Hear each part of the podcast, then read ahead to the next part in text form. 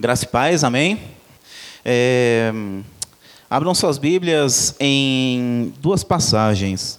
1 Pedro 3, versículo 7. E na carta de Paulo aos Efésios, capítulo 5, dos versos 25 ao 30. Para ver como que Deus é criativo e maravilhoso, né? É, nesta semana eu estava fazendo a leitura de um livro do reverendo Joel Bick. O título do livro é Vencendo o Mundo. E aí teve uma parte do livro, lá um capítulo, no qual me chamou muito a atenção e eu refleti muito a respeito, né? E pensei, não, isso daqui pode, pode virar uma pregação, né? Pode ser muito útil falar sobre isso lá onde eu congrego.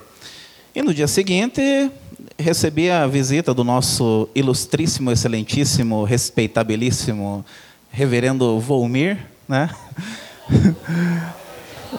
Aí ele chegou para mim e falou: domingo que vem a palavra está contigo. Né? Aí já, né, já ligou os pontos e, bom, foi a mensagem a qual Deus trouxe ao meu coração. Né? E o tema da mensagem de hoje é um marido segundo Cristo. Aproveitar que agora eu sou casado e posso, posso começar a falar da, sobre o assunto. Casado com aquela beldade ali, ó, aquela santa. Não é? Então, por que o título Um Marido Segundo Cristo? Né? Uma mensagem diretamente para a igreja, por quê? Porque hoje parte da cristandade vive uma crise de identidade tão forte, a qual não é firmada na sua cosmovisão, né, que é a sua visão de mundo, acerca até mesmo do cônjuge ao qual vai escolher para a sua vida. Né? Tanto que hoje, é, o, com essa crise de identidade, na hora de escolher um cônjuge, a pessoa não, não reflete né? Ah, essa pessoa ama a Deus para poder me amar com toda a excelência possível, né? Por isso, um marido segundo Cristo, um marido que ame a Deus, né? Um marido que, que se sacrifique, né? E também, né, eu não sei nem por que, que no meio cristão cogitam a possibilidade de um envolvimento mais sério com, com quem é incrédulo. Porque quando não estamos de acordo com o, com o parâmetro do casamento que Deus tem para nós, né? por exemplo, se eu fosse escolher me casar com uma, com uma mulher que não é fiel a Deus, com uma mulher que não ame a Deus, uma mulher que não teve um nascimento com, né, em Jesus Cristo, eu estaria me casando com uma mulher que é inimiga de Deus. Certo? Paulo nos diz que antes de Cristo nós éramos inimigos de Deus. E se eu amo a Deus, por que, que eu me tornaria apenas uma carne com uma pessoa que é inimiga do Senhor a quem eu confesso? Né? Então, lá em 1 Pedro 3, versículo 7, eu vou ler em duas traduções aqui, que ambas têm a sua peculiaridade. A João Ferreira de Almeida, revista atualizada, diz assim: Maridos, vós igualmente vivei a vida comum do lar com discernimento, e tendo consideração para com a vossa mulher como parte mais frágil, tratai-a com dignidade, pois sois juntamente herdeiros da mesma graça de vida, para que não se interrompam as vossas orações. E a outra tradução diz assim, a NVT: Da mesma forma, vocês, maridos, honrem sua esposa Sejam compreensivos no convívio com ela, pois, ainda que seja mais frágil que vocês, ela é igualmente participante da dádiva de nova vida concedida por Deus. Tratem-na de maneira correta, para que nada atrapalhe suas orações. Né? Vamos curvar nossa fronte e vamos orar. Pai Santo, com base no texto lido aqui, peço encarecidamente que o Senhor use minha boca para falar ao teu povo, para que eles sejam edificados, para que tanto os homens quanto as mulheres tenham um avivamento no, no seu lar, Pai. Em nome de Jesus que eu oro. Amém. Né? Então, o, o mundanismo ao nosso redor, ele, ele nos prejudicou de tal forma, né? porque nós fomos dando brecha, e brecha e brecha em nome da famosa tolerância, que até mesmo com os nossos compromissos diários, nós vamos nos entretendo, entretendo, entretendo, né? vamos deixando de lado o serviço que mais importa, que é o ministério, principalmente nós homens, que é o, ministério mais importante da nossa vida, que é o de ser marido. Né? E assim demonstramos o quão mundanos ainda somos ou podemos ser quando negligenciamos as necessidades das nossas esposas, né, por decorrência das nossas atividades cotidianas, do nosso trabalho, dos nossos compromissos, as nossas tarefas diárias. E muitas vezes nós acabamos sendo usurpadores daquela que divide uma vida conosco, em vez de ser servos na vida delas. Né? E, e isso é um grande problema. Né? Não é à toa que, em muitos casos, tem, tem casamento que você olha, a mulher tem o comportamento de macho. Por quê? Porque o marido é um baita de um calça frouxa. Né? É um, não vou nem utilizar mais termos para pejoratizar aqui, para não ficar feio. Né? Mas é, a masculinidade nos tempos modernos tem sofrido uma crise de identidade tão forte que né, no casamento tem, tem casos em que se o marido escuta um barulho lá no portão, já grita: Ô mulher, vai lá ver o que tem lá na frente. Né? E coitada da mulher, né, cara? Pega a vassoura e vai lá, bem louca, né? E se tiver um cara lá, um, um cachorro, sei lá, vai, vai e espanta o bicho, porque né, não, não, tem, ó, não tem o varão santo para protegê-la, né? Então daí fica difícil. Eu gostaria de ler na carta, uma carta de uma esposa ao reverendo Abraham Booth, escrita no século XIX, sobre o marido dela.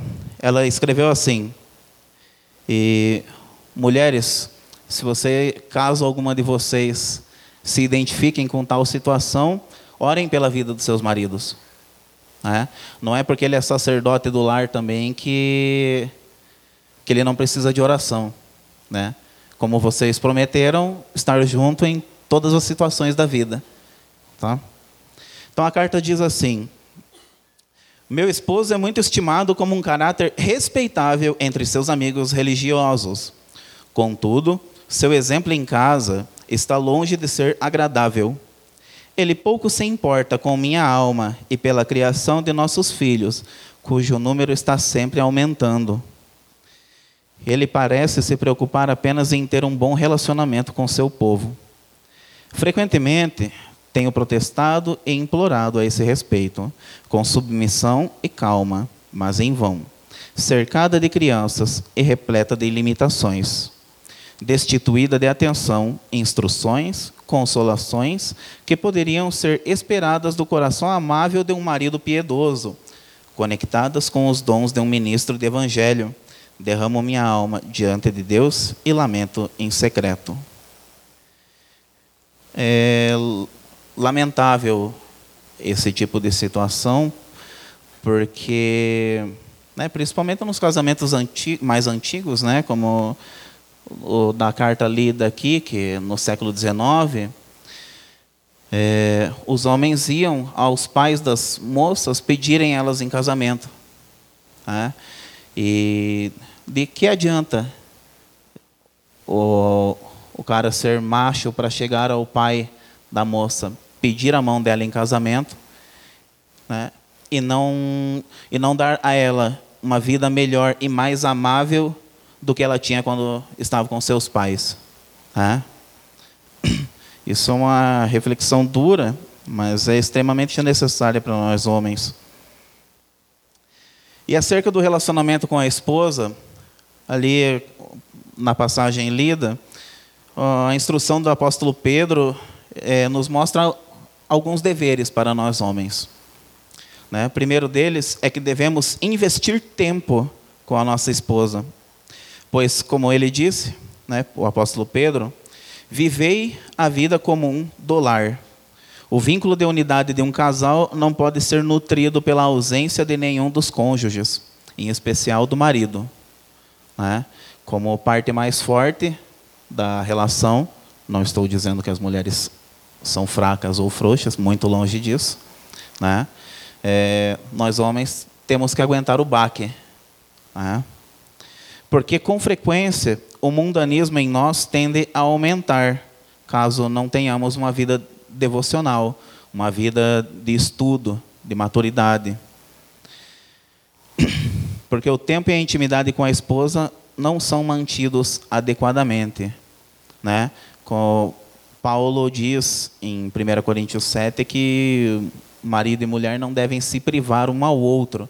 Claro que ali ele está dizendo numa questão sexual, mas né, trazendo para a questão diária, né, trazendo para a praxis de todo momento. Então, é, não devem se privar no conceito de atenção, no conceito de cuidado, né, de servir um ao outro. Segundo, segundo dever aqui, devemos ser cordiais com a nossa esposa, porque ela é diferente de nós. Assim como Pedro aconselhou, vivei a vida comum do lar com discernimento. Né? Porque a mulher é a parte mais frágil da relação. Né? E ele não disse a parte mais frágil como se nós homens fomos o, como se nós fôssemos fortes e ela fraca. Pois nós homens também somos frágeis por termos nossos tesouros em vasos de barro. O que, que são os nossos tesouros em vasos de barro? São nossos amigos, nossas famílias, né? nossos parentes, nossos demais entes queridos. Todos são tesouros em vasos de barro. Por quê? Porque eles estão guardados em nós. Mas quando, quando o vaso de barro cai e quebra, tudo pode ser perdido de uma hora para outra, pois não temos controle da vida. É? Ainda assim, nossa esposa é mais frágil que nós, mesmo muito mais fortes em outras áreas, né? porque tem uma mulherada aí que é guerreira, pelo amor de Deus. A minha, minha mulher é uma dessas, uma benção na minha vida, coitada dela.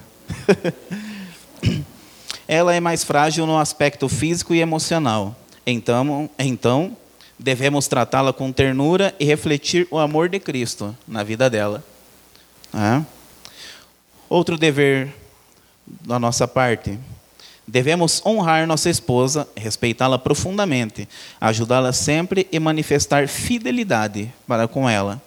Por que isso? Porque, diferente dos homens mundanos, nunca devemos falar com nossa esposa de maneira negativa, pois o tratamento dela o tratamento com ela deve ser tão amável como Cristo trata a sua igreja e falar sobre ela com tanto amor como Cristo faz a respeito da sua igreja.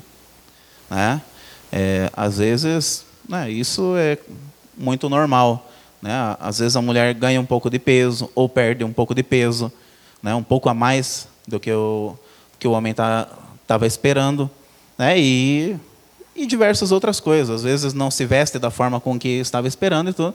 E em vez do, do marido ser amoroso e gracioso e chegar falando para ela, meu amor, eu acho que isso poderia ficar melhor, né? Tem cara que é escrachado, né? Tem cara que já já chega metendo louco, né? Então é difícil. Devemos ser amáveis. E uma observação aqui acerca da questão da fidelidade, que somos, né, algumas perguntas a respeito. Somos fiéis à nossa esposa tanto em sua presença quanto em sua ausência? Somos fiéis em nossas atitudes, conversa e pensamentos? Recusamos nos envolver em alguma forma de adultério ou flerte mental com outra mulher? guardamos nossos olhos e coração de cobiçar outras mulheres? Isso é uma luta diária, principalmente para o homem. Diária e a todo momento, né? basicamente. Porque a, nas redes sociais o pudor é o que mais falta. E eu acho incrível quanto pudor está faltando, principalmente em pessoas de igreja. Pessoas de igreja que você nem imaginava que, que postariam tais coisas, principalmente certas fotografias. Né? É, acho que não precisa nem o pessoal, a Almarada, sair comprar uma Playboy. É só acessar o Instagram aí e seguir, um, seguir umas irmãzinhas aí que, que é complicado o negócio. É, gente. Não é indireta para ninguém aqui não, tá? ai, ai. Tudo isso está envolvido em honrar a nossa esposa e vencer a visão mundana sobre casamento. Né? Porque é, a união mais forte entre dois seres humanos, né? muita gente discorda de mim, vai discordar disso, mas tudo bem. É, biblicamente falando, a união mais forte entre dois seres humanos é a união entre marido e mulher. Né? Porque você não se torna um com o seu filho, apesar de ter que amá-lo, respeitá-lo, educá-lo, né? e ensiná-lo a viver no mundo, para que ele possa se tornar um com outra pessoa, com a outra mulher, ou se for mulher com outro homem, né? Deixa eu já deixar especificadinho para não dar margem para de interpretação errônea, né? Mas a mais importante é aquela que você vai levar até o último, o último dia da sua vida. Quarto e último dever, devemos prover liderança para a nossa esposa, liderança espiritual, pois como Pedro deixa claro, somos herdeiros da mesma graça de vida a nossa vida de oração não deve ser interrompida. Né? Por que, que ela não, não deve ser interrompida? Porque ela tem que ser diária. Né? Por nossa esposa e com a nossa esposa. Né? Para dedicação como casal da vida e edificação espiritual, jamais tratando-o a mal ou desprezando os seus sentimentos, pois tal comportamento corrompe a vida de oração de ambos. Né? Então, nós homens devemos ser compreensivos também com. Né, tem, tem aquele período do Janho lá, né, que, que Deus livre, né, cara? Mas amém. A gente tem que ser compreensivo, tem que ser amável, né, Chuchuzinha? é, Trouxe aqui também uma reflexão do reverendo Joel Bick, né, do, do livro que eu estava lendo, livro Vencendo o Mundo. Ele diz assim: Se minha esposa e eu somos herdeiros da graça de vida, tenho de tratá-la como a rainha e noiva que vive na presença do noivo perfeito, Jesus Cristo. Tenho de apreciar profundamente todos os fardos que ela carrega comigo no ministério e não ser a causa de fardos adicionais. Tenho que amá-la como Cristo ama a igreja. E entrando nessa questão de como Cristo ama a igreja, Aí podem abrir aí a Bíblia no, em Efésios 5, dos versos 25 ao 30. Eu farei a leitura aqui, mas caso queiram acompanhar, fiquem à vontade. Isso. 5, dos versículos 25 ao 30. O texto diz assim: Maridos, ame cada um a sua esposa, como Cristo amou a igreja ele entregou a vida por ela, a fim de torná-la santa, purificando-a ao lavá-la com água por meio da palavra. Assim o fez para apresentá-la a si mesmo como igreja gloriosa, sem mancha, ruga ou qualquer outro defeito, mas santa e sem culpa. Da mesma forma, os maridos devem amar cada um a sua esposa, como amam o próprio corpo. Pois o homem que ama a sua esposa, na verdade, ama a si mesmo. Né? Deixa eu ler essa, essa parte aqui de novo. Da mesma forma, que forma? A forma com que Cristo ama a igreja. Os maridos devem amar cada um a sua esposa, como amam o próprio corpo. Pois o homem que ama a sua esposa, na verdade, ama a si mesmo. Ninguém odeia o próprio corpo, mas o alimenta e cuida dele, como Cristo cuida da igreja. E nós somos membros do seu corpo. Né? Então, com base nesse texto, é um texto bem gostoso de trabalhar, né? não, não vou trabalhar nele de forma exaustiva, só quis destacar algumas formas com que Cristo ama a sua igreja. Né? Uma dessas formas é completamente. Ele deu a si mesmo por ela, como está lá no verso 25. Né? Então, ou seja, ele deu a sua vida por ela, certo? É, aos homens que estão pensando em casar, tem, já busquem em oração a vontade de, de ser um homem segundo Cristo para sua esposa, né? para que Deus te treine antes do casamento, para que você não precisa ser severamente disciplinado depois disso. Claro que a construção né, da nossa masculinidade é gradual, né? Tá, tem até uma piadinha né, que, por aí que diz que o homem só se torna adulto mesmo depois dos 50. Ah, eu não duvido, né? Porque eu, às vezes eu sou meio perdidão, mas glória a Deus, né? então, para a gente refletir, em obediência a Deus, você se dá antes e acima de tudo a sua esposa? Né? Para os casados, né, obviamente. Então, e para os não casados, já busquem em si essa motivação. Será que eu estarei disposto? Né? Se não, ore para que Deus te dê essa disposição. Né? Eu não estou dizendo para você bancar um suicida também, né? Em algum caso de perigo. Né?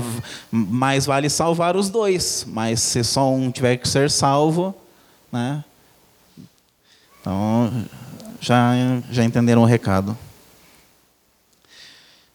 Outra forma que Cristo ama a igreja, realisticamente.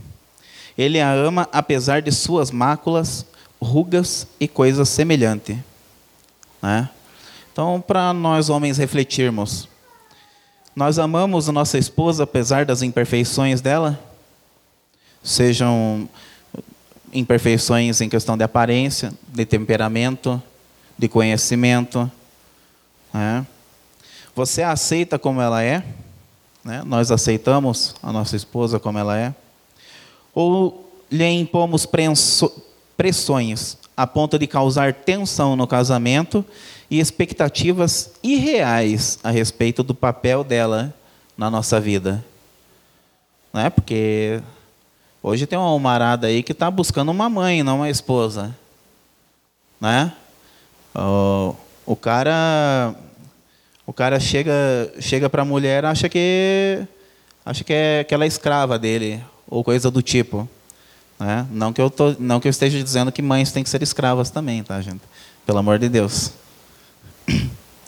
Né? Então, em vez de né, e isso é tudo por causa da crise de identidade, da crise de masculinidade que o mundo vem tendo ultimamente. Né? Na igreja, infelizmente, é um lugar onde isso não deveria ter com tanto, né, tão corriqueiramente assim, mas infelizmente tem. Né? E a gente tem que buscar melhorar isso daí. Cristo também amou a igreja propositadamente. Ele a ama para santificá-la e purificá-la, purificando-a ao lavá-la com água por meio da palavra, como está no verso 26, e assim apresentá-la a si mesmo como igreja gloriosa, no versículo 27a, a fim de que ela seja santa e sem culpa. Então, uma pergunta aqui para nós homens. Né? O grande desejo do seu coração é que, como marido, no relacionar-se com sua esposa, no viver com ela, no ministrar-lhe a palavra e orar com ela, é encorajar ela a andar no caminho de santidade de Cristo e, pre e é prepará-la para encontrar com o seu Senhor na sua manifestação? Se sim, glória a Deus, continuem assim, né? continuemos assim. Se não, vamos orar para que isso mude. E não tem mal nenhum, rapaziada, de pedir ajuda para a esposa, dizer que está fraco e sem forças. Né? Ela, né, Não é porque a gente tem que ser a parte forte que que não temos nosso momento de fraqueza, nosso momento de pedir ajuda. Né? E casamos justamente para isso, né? para ser um, para dividir os problemas e as alegrias também. Quarta forma que Cristo amou a sua igreja, sacrificialmente. Ele se entregou por ela. Ou seja, deu sua vida para que ela vivesse. Você mantém um espírito de entrega para com a sua esposa? Você aprendeu de fato que no casamento é mais abençoado dar do que receber? Essas reflexões são muito importantes para nós todos os dias, quando começarmos com, aquela, com aquele pensamento tolo né, que vem assolando a igreja, é, de que o amor acabou. O que é o amor? O amor não é Deus. Deus acaba? Não. Jesus falou que nisso seríamos reconhecidos que somos seus discípulos, que amemos uns aos outros. E como Paulo nos, nos orientou que devemos amar nossa esposa, como Cristo amou a igreja. Né? Então não tem como esse amor acabar, porque ele ressuscitou. Né? O amor dele é eterno. Ele é eterno. E para finalizar, né, deixar uma última reflexão para nós. Você ama sua esposa de forma semelhante à de Cristo, liderando-a nos caminhos de Deus e se entregando a ela? Deus não permita que você demonstre mais cuidado às outras pessoas do que à sua esposa. Amém, meus irmãos?